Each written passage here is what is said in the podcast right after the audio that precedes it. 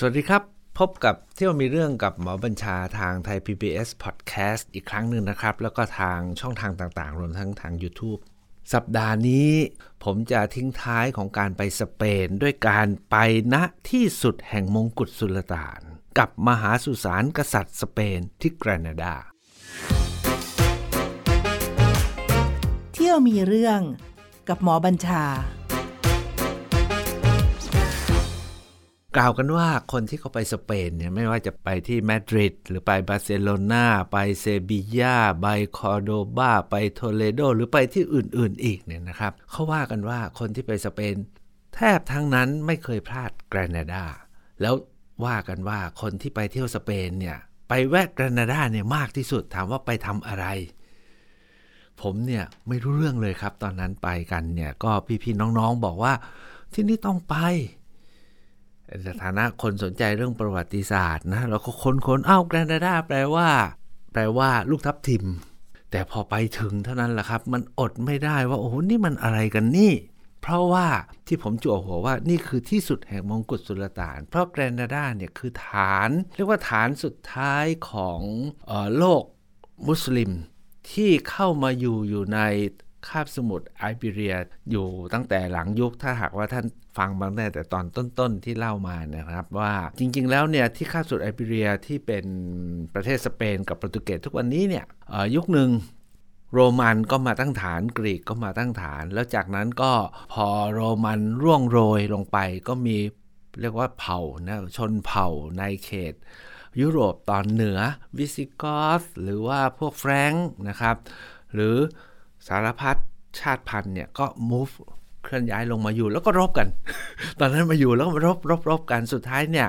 ผมจำไม่ได้แล้ว ก็มีชนชนกลุ่มหนึ่งก็ไปชวนนักรบจากแอฟริกา ซึ่งเคลื่อนย้ายมาจากตะวันออกกลางนะครับ คือโลกอาหรับอาหรับเนี่ยให้เข้ามาช่วย ปรากฏว่านักรบกลุ่มนี้มาช่วยแล้วเกิดติดใจไม่ออกไปไหน ก็เลยทำให้ เขตข้าสุดไอเบเรียเนี่ยก็กลายเป็นโลกของพี่น้องมุสลิม อย่างเช่น แถวแถวกรานาดาแล้วก็เรียกอัลอันดาลูเซีย อันดาลูเซียมีคำว่าอัลนะฮะอัลเนี่ยแปลว่าศักดิ์สิทธิ์เนี่ยเหมือนเราเรียกอัลกุรอานใช่ไหมครับ นี่ก็คือถือว่าเป็นเป็นสิ่งที่เป็นที่เคารพของพี่น้องมุสลิมอิสลาม เพราะใช้คำว่าพี่น้องโลกอิสลามเนี่ยก็มาอยู่ที่คาบส่วนอยู่นานมากจนสุดท้ายเนี่ยนะครับ ชาวเอาว่าชาว ชาวฝรั่งแล้วกันชาวฝรั่งตะวันตกในโลกตะวันตกเนี่ยก็มาขอคืนผมใช้คำนี้แล้วกันนะครับ มาขอคืนด้วยการค่อยๆ คืบลงมาคืบลงมา แล้วคืบลงมาโดยการดันนะฮะให้รัฐอิสลามเนี่ยถอยลงมาเรื่อยๆ ท่านคงจำได้ว่าเซบียาคอโดบาโทเลโดเนี่ยเดิมเนี่ยเป็นเป็นนครรัฐของสุลต่านทั้งนั้นแหละ แล้วก็ถอยลงมาจนสุดท้ายมาอยู่อยู่ที่รัฐนี้เป็นรัฐสุดท้ายก็คือรัฐแกรนาดา ซึ่งเป็นของสุลต่านในราชวงศ์ที่เรียกว่านัสริดนะครับ ถามว่าทำไมถึงเรียกว่าเป็นที่สุดแห่งมงกุฎสุลต่าน เนื่องจากว่าเมื่อท่านนะฮะคณะเนี้ยย้ายมาอยู่ที่นครรัฐนี้ซึ่งอยู่ภูเขาสวยมากนะพอไปถึงเนี่ยเห็นทิวเขาเซราเนวาดาเนี่ยสวยมากเลยนะครับมาตั้ง หน่วยอยู่ที่นี่ก็ค่อยๆสร้างสร้างวังแล้วกันนะ สร้างวังสร้างมัสยิดสร้างเมือง จนกล่าวกันว่า เป็นหนึ่งในนครที่ร่ำรวยที่สุดในยุคที่ท่านสุลต่านมาสร้างไว้ผมขอไม่เอ่ยชื่อแล้วกันว่าเพราะเอ่ยก็จำไม่ได้ ถามว่าเหตุการณ์นี้เกิดขึ้นเมื่อประมาณไหน เหตุการณ์นี้เกิดขึ้นประมาณแถวๆพศ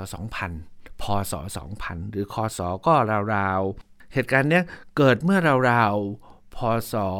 1800 1900 นะครับ ก็ถามว่าร่วมสมัยก็ราวๆร่วมสมัยสุขโขทัยอยุธยาของไทยเรานี่เอง ก็เกิดเป็นนครรัฐแล้วตั้งมั่นอยู่ได้ประมาณ 300 ปีนะครับจนกระทั่งพระราชินีอิซาเบลานะครับกับเฟอร์นันโดเนี่ยนะครับท่านก็รุกลงมาเรื่อยๆ ท่านคงจำได้นะครับว่าระหว่างนั้นเนี่ยทางสเปนเนี่ยก็ค่อยมาตั้งนครหลวงอยู่ที่เซบียาแล้วจน มารุกที่คอโดบาแล้วก็รุกมาจนถึงที่นี่แล้วก็ได้ที่นี่นะครับโดยให้ทางพี่น้องอิสลามเนี่ยถอยกลับไปอยู่ในฝั่งแอฟริกาทั้งหมดแล้วก็กลับไป ถามว่าอิสลามพวกนี้ในเมืองไทยเราก็บางแห่งก็จะเรียกแขกมัวนะครับก็มีงานสถาปัตยกรรมชิ้นเยี่ยม แล้วการที่ไปกรานาดาเนี่ยทุกคนก็ต้องไปที่วังวังเนี่ยที่ถือว่าเป็นมงกุฎ แห่งสุลต่านก็คือที่ชื่อว่าอัลฮัมบรานะครับบางคนก็เรียกกันหลายแบบนะครับ แบบสเปนผมเนี่ยขอเรียกแบบที่ผมอ่าน แล้วก็ได้ยินเขาเรียกกันคืออัลฮัมบราวังนี้ตั้งอยู่บนเรียกว่าบนเนินเขาที่สวยมากแล้วก็มีป้อมปราการแล้วก็มีพระตำหนักต่างๆเนี่ยเรียกว่าเวลาไปเนี่ยนะครับเขาบอกต้องซื้อตั๋วล่วงหน้า ถ้าใครไม่ซื้อตั๋วล่วงหน้า ไม่มีทางได้เข้า เพราะต้องจองกัน หรือถ้าว่าจะไปซื้อกันหน้าก็หน้างานเนาะก็คือต้องไปซื้อแพงแหละนะครับ แต่ตั๋วของเขาเนี่ยมีหมายไว้ด้วยนะครับว่า ถ้าได้ตั๋วใบนี้ต้องไปถึงเวลาเท่านี้ เพราะว่าถ้าหลังจากเวลาที่นัดไปสักประมาณเกินครึ่งชั่วโมงเขาถือว่าเราไม่มาสละสิทธิ์เขาจะให้เป็นคนอื่นเข้าแทน เนื่องจากเขาต้องจัดคิว ให้คนเนี่ยเข้าวันหนึ่งเนี่ยเห็นว่ามีคิวประมาณห้าหกพันคน นะครับ แล้วก็การเข้าเนี่ยเขาจะให้เข้าเที่ยวคนละทิศคนละทางเพื่อไม่ซ้อนทับแล้วก็ไม่จอแจ แล้วทุกคนก็จะได้สัมผัสความสวยงาม กลุ่มวังตำหนักสุลต่าน แห่งกรนาดาเนี่ยนะครับ มันมีทั้งส่วนที่เปิดให้เข้าเที่ยวได้ฟรีนะครับ แล้วก็ที่จะต้องมีตั๋วเท่านั้นเพราะฉะนั้นวันนี้เนี่ยผมจะพาไปเที่ยวแบบ รวมหมดเลยนะครับ ทั้งที่ไปเที่ยวฟรีแล้วเที่ยวไม่ฟรี เพราะว่าผมเนี่ยออพอดีไปนอนอยู่ที่หน้าหน้าวังนี้เลยที่วอชิงตันเออร์วิงส์คือเป็นโรงแรมของนักเขียน คนหนึ่งก็มาเขียนเกี่ยวกับเรื่องกรานาดาเนี่ยจนทำให้กรานาดาเนี่ยมีชื่อเสียง แล้วกลายเป็นหมุดหมายของนักท่องเที่ยวนะครับ ถ้าไปเที่ยวที่นี่นะครับ ผมเริ่มด้วยที่ที่เขาให้เที่ยวฟรีก่อนกันแล้วกันนะครับ ก็คือเป็น ปากทางที่เป็นป้อมปราการของเรียกว่าวังหรือตำหนักนี้นะครับ ก็คือท่านคงถ้าจำได้นะครับ ตอนที่ไปที่เซบียาจะพูดถึงไปอัลคาซาอัลคาซาเนี่ยถ้าเราเมืองไทยเราก็นึกว่าคือโรงละครใช่ไหมที่เราไปที่พัทยาก็ต้องไปอัลคาซาแต่ยิ่งอัลคาซาเนี่ยมันแปล หมายถึงป้อมปราการ ป้อมปราการของทหารที่คอยเฝ้าคอยปกป้อง นะครับสำหรับการไปที่อัลคาซาของอัลฮัมบราที่กรานาดาของผมเนี่ยต้องใช้คำว่าเขาปลูกต้นไม้สวยมาก โดยเฉพาะไอริสวันที่ไปเนี่ยครับเป็นฤดูที่ไอริสบาน แล้วไอริสบานไม่รู้กี่สีสวยจริง ๆ นะครับ แค่ไปเห็นไอริสที่อัลคาซาของอัลฮัมบราเนี่ยก็สุด ๆ แล้ว แต่พอไปเห็นป้อมที่ ใหญ่มากแล้วก็มีหลายชั้นนะครับ ป้อมนี้เนี่ยตอนที่ทาพระนางอิสเบลามาตีได้นี่นะครับ ก็ใช้เป็นฐานในการตั้งมั่นนะครับ แล้วก็สุดท้ายเนี่ยก็ค่อยๆเทินนะครับ คือเปลี่ยนวังนี้ตำหนักนี้ให้กลายเป็นพระตำหนัก แต่ไม่ได้รื้อนะครับ นี่ก็คือเสน่ห์อีกอันหนึ่งของออ พระนางอิซาเบลลาหรือว่าทางด้านสเปน กษัตริย์สเปนเมื่อมาเนี่ยไม่ได้รื้ออันไหนเลยเพียงแต่มีการปรับแต่ง ส่วนที่รื้อและสร้างใหม่เนี่ยคือส่วนที่สองของของอัลฮัมบราแห่งนี้ก็คือพระเจ้าคาร์ลอสหรือชาร์ลส์เนี่ยนะครับ ท่านก็อยากจะสร้างตำหนักแบบที่เป็นเป็นแบบสเปนนะครับ ท่านก็เลยสร้างส่วนที่สอง ถ้าว่าเราไปเนี่ยส่วนนี้เขาก็เปิดให้เข้าฟรีนะครับ แล้วก็พอโผล่เข้าไปถึงตอนแรกผมก็งงๆ คือของของโลกของมุสลิมเนี่ยเขาใหญ่แต่เขามีความละเอียดจุกจิกจุกจิกเดี๋ยวเข้าไปดูส่วนที่3นี่จะจุกจิกมากที่สุดเลย อันนี้ส่วนที่2เนี่ยที่เป็นพระตำหนักของพระเจ้าชาร์ลส์เนี่ยฮะที่มาสร้างเพื่อเป็นที่ประทับของพระองค์เนี่ยสร้างเป็นเรียกว่าเป็นแท่งสี่เหลี่ยมมหึมา แล้วโผล่เข้าไปข้างในเนี่ย เป็นเป็นช่องวงกลมอะเป็นขอร์ดกลาง แล้วก็มีเสาแบบแบบยุโรป ใช้คำว่าเสายุโรป เสาดอริกเนี่ยนะครับเสาดอริกไอออนิกเนี่ยนะครับล้อมรอบแล้วบันไดสูงใหญ่มาก แต่ดูแล้วเนี่ยใหญ่แต่ว่างนะครับ ซึ่งพอผ่านป้อมมาถึงมาเจอจุดนี้ก็พอไหวนะครับ ก็พอเข้าใจได้ว่าเนี่ยเป็นส่วนที่ทางสเปนมาสร้าง แต่ส่วนที่สุด ใช้คำว่าสุดๆของอัลฮัมบราที่ใครๆไป แล้วก็ต้องแวะเข้าไปแล้วก็จะไปจบอยู่ตรงนี้แล้วตรงนี้แล้วเป็นส่วนที่ต้องซื้อตั๋วนะครับ ก็คือส่วนที่เป็น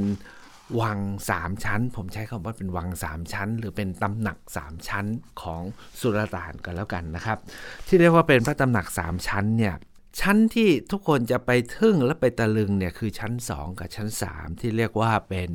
โถงรับราชทูตนะครับ กับชั้น 3 ก็คือเป็นโถงที่มีเรียกว่ามีสิงโตเขาเรียกลีโอนส์นะฮะมีสิงโต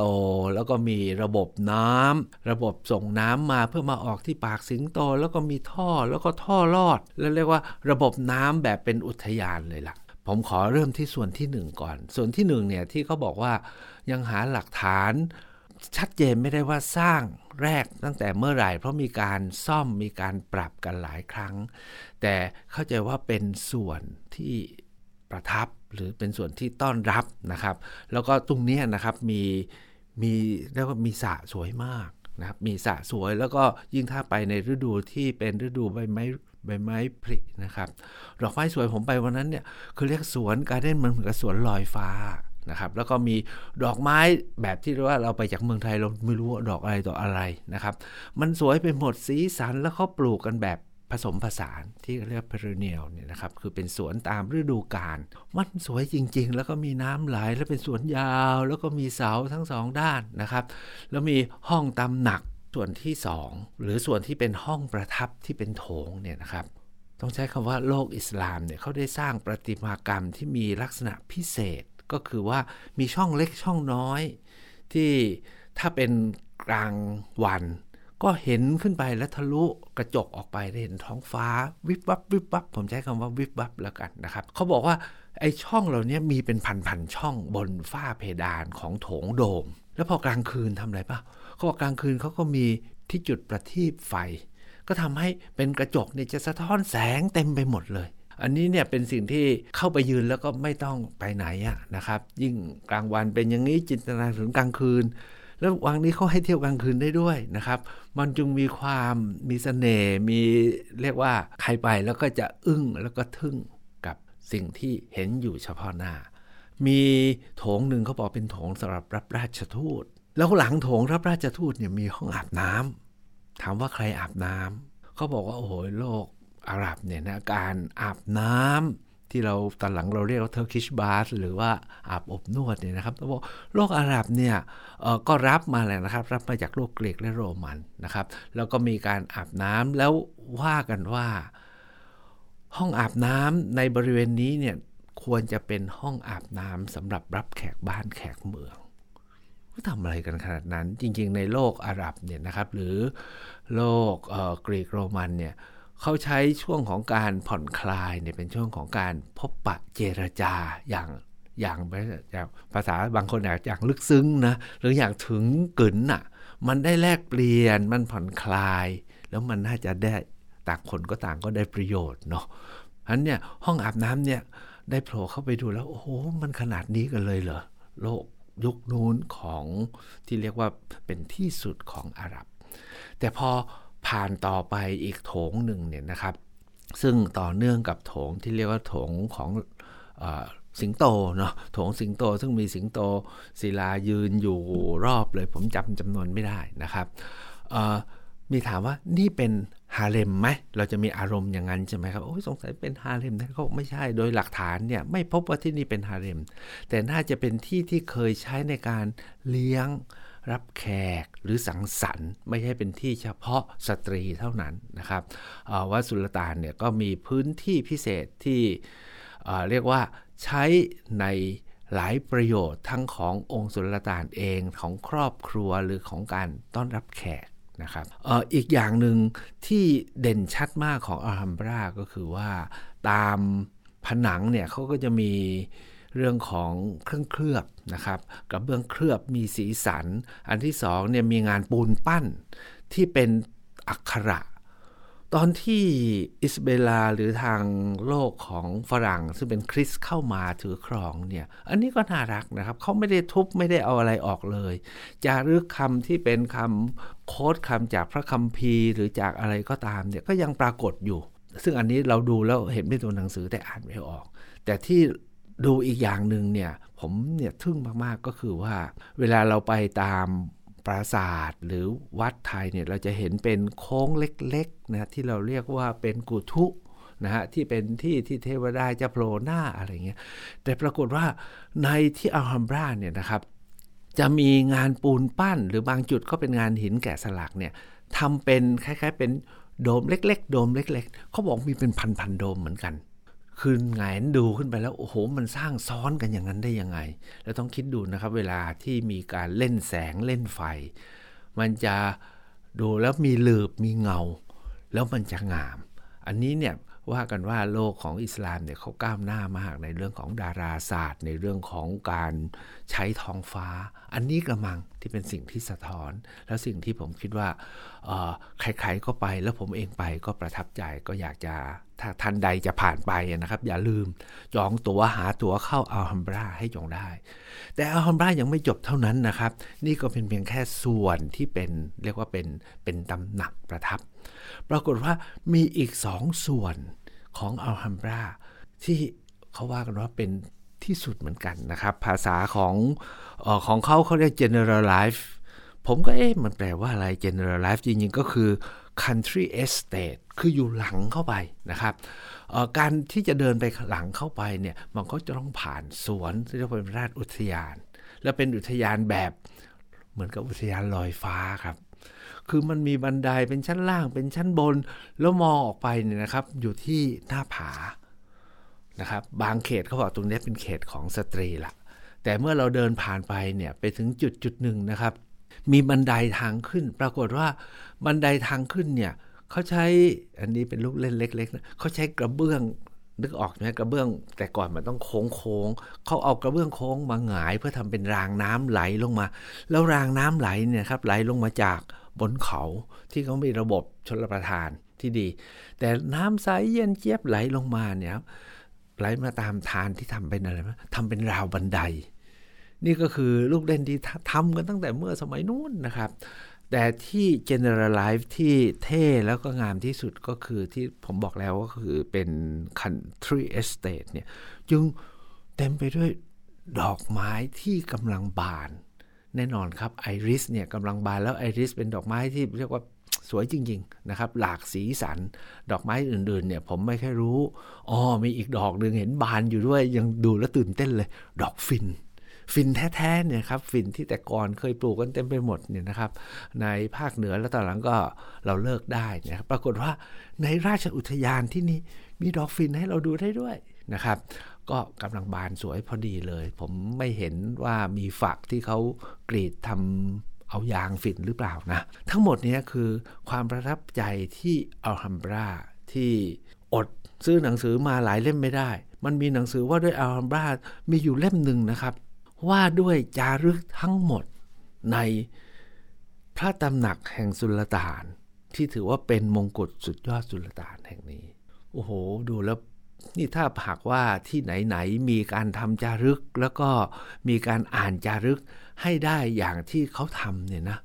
เพราะว่าในเมืองไทยเราก็น่าทำนะเราก็มีจารึกกันอยู่เยอะแยะ แต่ก็หาอ่านยากนะครับ อันนี้เป็นจุดที่หนึ่งที่ไป จุดที่สองเนี่ยนะครับนอกจากที่เรียกว่าเป็นพระตำหนักหรือวังของสุลต่าน แห่งนี้เนี่ยนะครับก็คือพื้นที่ด้านล่างที่เมื่อเรา เดินต่อไปเรื่อยๆเนี่ยนะครับ มันก็จะมีเขาใช้คำว่าเป็นเป็นย่านตลาดแล้วกัน เป็นย่านตลาดของกรานาดาที่เขาก็ค่อยๆ ฟื้นฟู ตอนนี้ก็เป็นย่านเดินท่องเที่ยวนะครับ แต่ที่ผมชอบที่สุดนะครับ เพราะว่ามันมีงานหัตถศิลป์ชิ้นหนึ่ง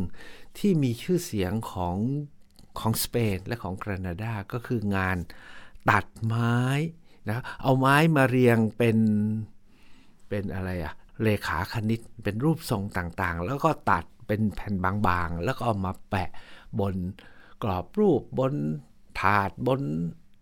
นี่นั่นนู่นนะครับที่เขาเรียกว่า fresco เนี่ยนะครับ อันนี้เป็นงานที่สวยมากจริงๆ แล้วเขามีเวิร์กช็อปเยอะไปหมดเลยทำให้เรารู้สึกเออบ้านเมืองเนี่ยมันมีชีวิตนะแล้วก็มีสิ่งที่เรา พบได้สัมผัสได้นะครับเเกี่ยวข้องได้นี่ก็คือสิ่งที่ไปที่เรียกว่าเป็นมงกุฎแห่งสุลต่านที่เป็นที่สุดนะครับถามว่าแล้วที่เกี่ยวกับสเปนจริงๆเนี่ยคือเกี่ยวกับพระนางอิสเบลากับเฟอร์ดินานซึ่งก็ถึงเป็นมหาราชินีนะผู้ยิ่งใหญ่มากเลย เพราะว่าพระองค์เนี่ยคือเป็นผู้ที่สับสนโคลัมบัส ออกไปค้นหา โลกใหม่ แล้วก็เจอทวีปอเมริกา แล้วนำมาซึ่งความมั่งคั่งสู่สเปน แล้วทำให้สเปนเนี่ยนะฮะใช้คำว่ามั่งคั่งรุ่งเรืองมาก เพราะว่าไม่ใช่ไปเจออเมริกาจริงๆไปเจอแหล่งเงินนะครับแหล่งเงินซึ่งเป็นโลหะ แล้วก็กลายเป็นผู้ผลิตเงินตราให้โลกในยุคนั้นนะครับ ถามว่าพระนางอิสเบลาหลังจากมาตีที่นี่ได้แล้วทรงทำอะไรบ้าง ปรากฏว่าที่เกรเนดาเนี่ยนะครับ